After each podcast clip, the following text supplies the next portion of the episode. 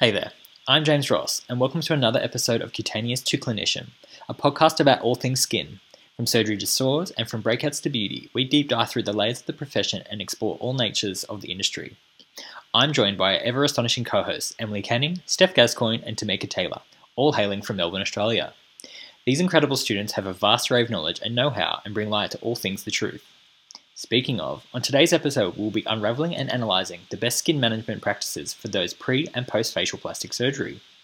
As a reminder for this episode, you should always seek medical advice before undergoing any medical procedure or treatment, and these podcasts do not replace a professional and bespoke consultation. Emily, Steff, and Tamika, how are we all? And thank you for joining us. Hello, how are you? Awesome. Now we've only got a short amount of time on today's subject, so let's dive straight into it. Individually, we devised a search strategy to investigate what are the best skin management options for those undergoing the knife facial plastic surgery. I'll pass it on to Tamika. The searches were conducted through databases such as Medline, CINAHL, Scopus, and Victoria University's library.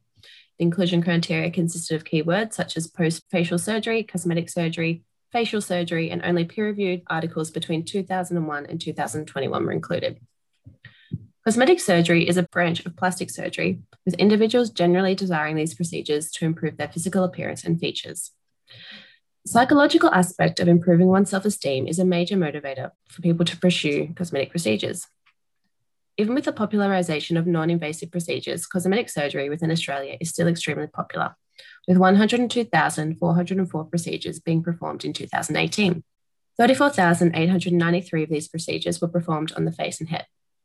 Complications such as scarring are a common occurrence after facial cosmetic surgery, and preventing a scar is priority in managing post-operative wounds, as a resulting scar can impede normal function of the skin and create an aesthetic problem for patients. After undergoing a cosmetic facial surgery, the last thing a patient would want is to pay more to then treat the remaining scar. Yes, exactly. The desired scar post surgery is one that goes unnoticed this is why implementing management after reepithelialization is imperative. Inadequately treating these scars may encourage the development of hypertrophic or keloid scars, which are problematic to treat once developed. A gold standard non invasive treatment to prevent pathologic scars is the use of silicone gel. The way silicone gel's therapeutic effects work is through its hydrating and occlusive ability. When an epithelialized wound is dehydrated, it signals the keratinocytes in the epidermis to produce cytokines, which are chemical mediators. This then in turn stimulates the fibroblast to produce an excessive amount of collagen, resulting in these hypertrophic scars. By silicone gel's occlusive impact on these immature scars, these overproliferative effects are seized. By silicone's ability to retain water within the epidermis, it decreases transepidermal water loss, which in turn causes the keratinocytes to normalize, which then signals the dermal fibroblast to downregulate extracellular matrix production, reducing overproliferated scars. I conducted a search strategy which focused on silicone gel's efficiency with scars on post facial surgery patients. The literature I found consisted of two systematic reviews, four randomized control trials, two case reports, and two case series. It was consistent throughout the articles that silicone gel worked efficiently to promote wound closure, reduce erythema, and hyperpigmentation. Although limitations of the collected studies related specifically to sample sizes, short experimental timeframe, and compliance amongst participants. Overall, it was consistent throughout the literature that silicone gel can significantly assist with reducing scar appearances through its mechanism of action, it is recommended that silicone gel should be applied every day once the wound has re-epithelialized for its therapeutic effects. Throughout the studies, silicone gel has been noted to be extremely convenient to use, as well as being cost and time efficient compared with other modalities. It is already a common modality used within Australia's healthcare system already, especially amongst the Australian dermal and beauty industries. From this, there is definitely enough substantial evidence about silicone gel's efficiency. Did you guys find anything interesting? Well, I guess my research was on the other side of the spectrum with something we've all come to love, but does it do what we think it does? And could it help with surgical scars? So, my research was into the clinical effects of aloe vera and if it had beneficial properties post facial plastic surgery. Uh, we predominantly see the use of aloe vera gel in soothing or assisting in skin injuries, such as that of burns, abrasions, insect bites, and somewhat in eczema. We as dermal clinicians use it for a variety of things, such as post laser and light based treatments, and even some of our products to reduce erythema. But I wanted to investigate if it could help speed up the wound healing process or even optimize the outcome of scars as a cheap and accessible alternative, such as that of silicone gel, as Emily has previously talked about. A bit of a background on aloe.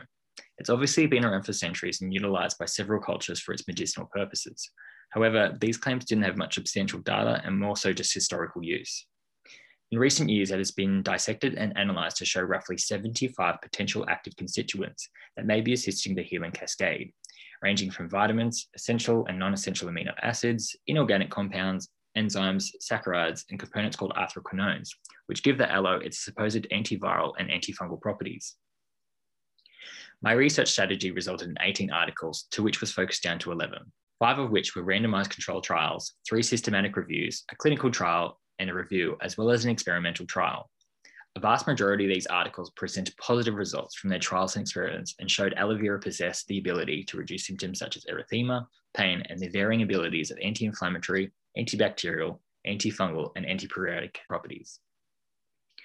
Moriyama et al. showed the migratory and proliferative capabilities aloe had on human primary epidermal keratinocytes, and another study by Hashemi et al. discovered the specifics of the mucilage, that viscous jelly-like substance in the aloe plant and its direct effect on fibroblast growth factors within the skin, which then stimulates proliferation of these cells and results in collagen deposition and adherence to one another, improving the overall speed and wound healing cascade. To reel it back a little, the themes I sought to identify were whether aloe vera based products are effective in assisting and alleviating symptoms associated with acute wounds caused by facial surgery, and whether these products can be used long term for optimal scar formation. Even with an overarching theme supporting the evidence found that aloe vera helps with acute wounds, there still wasn't a necessary consensus found of the direct correlation of how this occurs. Even with a variety of tests and observations made by measurable terms, these assessments were performed on small populations. Application of products were inconsistent with one another between trials. Some stated the percentage of aloe within the topical treatment influenced the outcome. Also, the disparities between wound and scars within these trials gave mixed results on the effectiveness overall. As for long-time use of aloe vera, I barely found any evidence surrounding or even supporting this topic.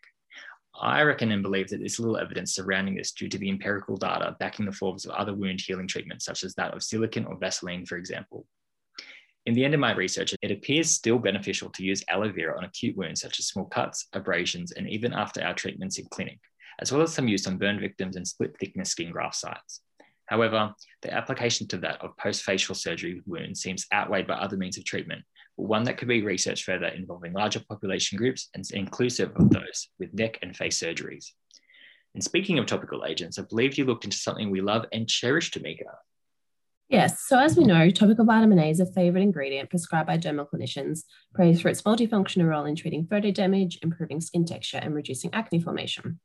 So, as well as being used as a cosmeceutical agent for acne and aging, Vitamin A is also commonly used as a priming agent to prepare the skin before chemical peels and other skin resurfacing procedures.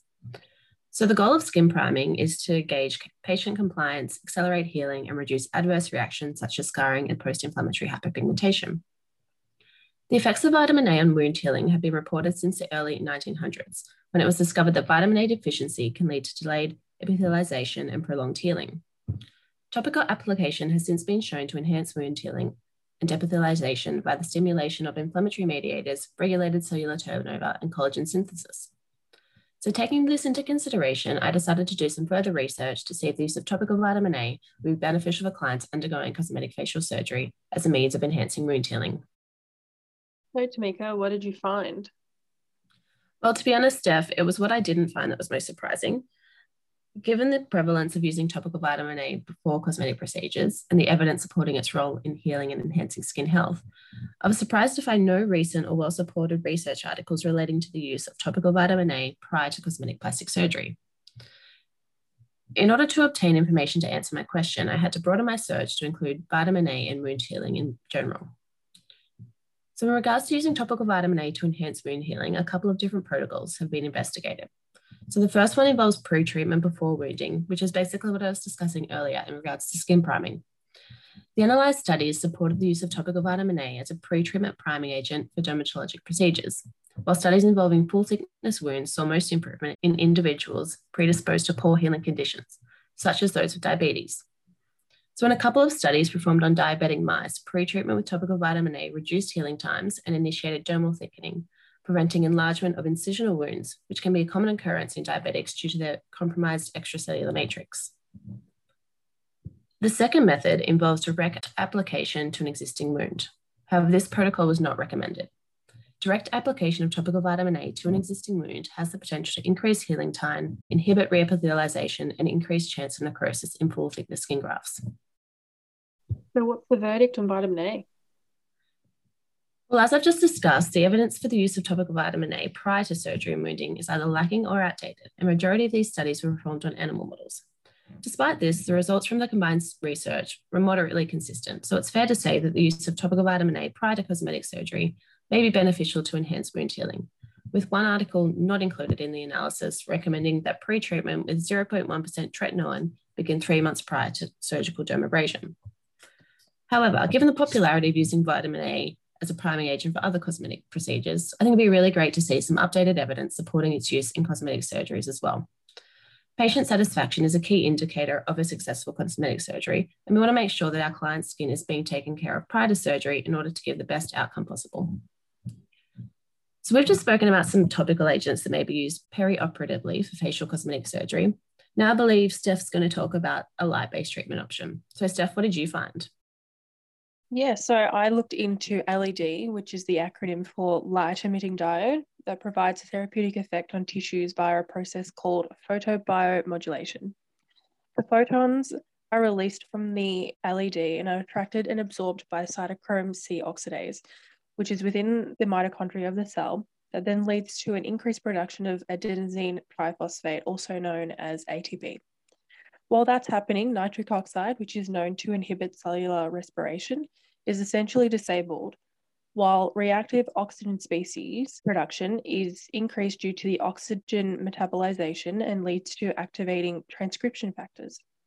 These chemical effects result in DNA and protein synthesis, and in turn increase the proliferation and migration of cells, regulation of cytokines and growth factors, and oxygenation of tissues. The final step of this complex process is the result of wound healing and decrease in inflammation and pain. The two wavelengths I'll be focusing on will be red light LED, ranging from 630 to 700 nanometers, which penetrates into the dermis and includes the entirety of the epidermis, as well as near infrared, ranging from 700 to 1200 nanometers, that penetrates past the dermis into the subcutaneous layer. Now that we know the basics of how LED works and a little bit about wavelengths, let's move on to what I found in my search. Just like Tamika, I also have to admit my search was a little disappointing in that there was a lack of evidence for post-cosmetic facial, facial surgery and LED. So my focus became LED and general wound healing. I found three randomized control trials, two animal trials, a case series report, two literature reviews, one quasi experimental study, and one systematic review, which was the highest level of evidence I was able to include. So, overall, I would say that I had a very mixed bag of level of evidences to work with. When it came to analysing the evidence within these papers, I wanted to see how effective LED was with wound healing and scar formation, as well as investigating the overall efficacy of LED. The overarching limitations of all the studies included short follow up periods, small sample sizes, risk of bias with evaluation techniques, as some used standardized photographs, and finally, lack of applicability to the patient group with animal trials. However, with the evidence that I did find, LED application post surgery is looking quite favourable. The papers collectively all found in wounds and immature scarring being irradiated with either red or near infrared LED an improvement in erythema, oedema, inflammation, scar pliability, bruising, pain, and overall appearance of post surgery scars.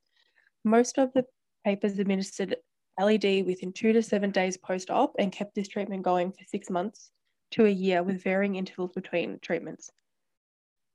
Furthermore, LED has been found to prevent tissue necrosis of surgical skin flaps, as seen in one of the animal trials, and reported a significantly lower percentage of necrosis in the ones that were irradiated with red LED.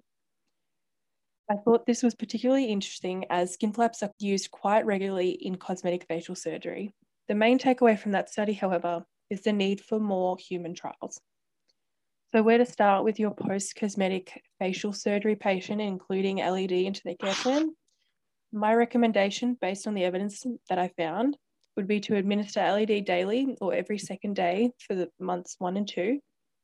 And this can begin even as soon as 48 hours post procedure. After the first two months, you can continue with LED three to four times a week up to six months post op. Both red and near infrared LED gave similar results, so this may depend on accessibility of the clinic you work in. Amazing. So, to conclude our reviews on the multidimensional approach to wound healing and care, there are definite do's and definite don'ts. However, there is nothing like the ever evolving world of science and medicine and the approach we take discovering and analysing the possibilities we can achieve with alternatives. For now, I'd like to thank my co host Emily, Steff, and Tamika for their insightful knowledge and due diligence of exploring whether LED, retinoids, aloe vera, or silicon therapy can assist in the optimization of pre and post operative wounds for those undergoing cosmetic facial surgery. Thanks, guys. Thank you. Bye. It was a pleasure. No worries at all. Today's been great. Hope you all enjoyed it.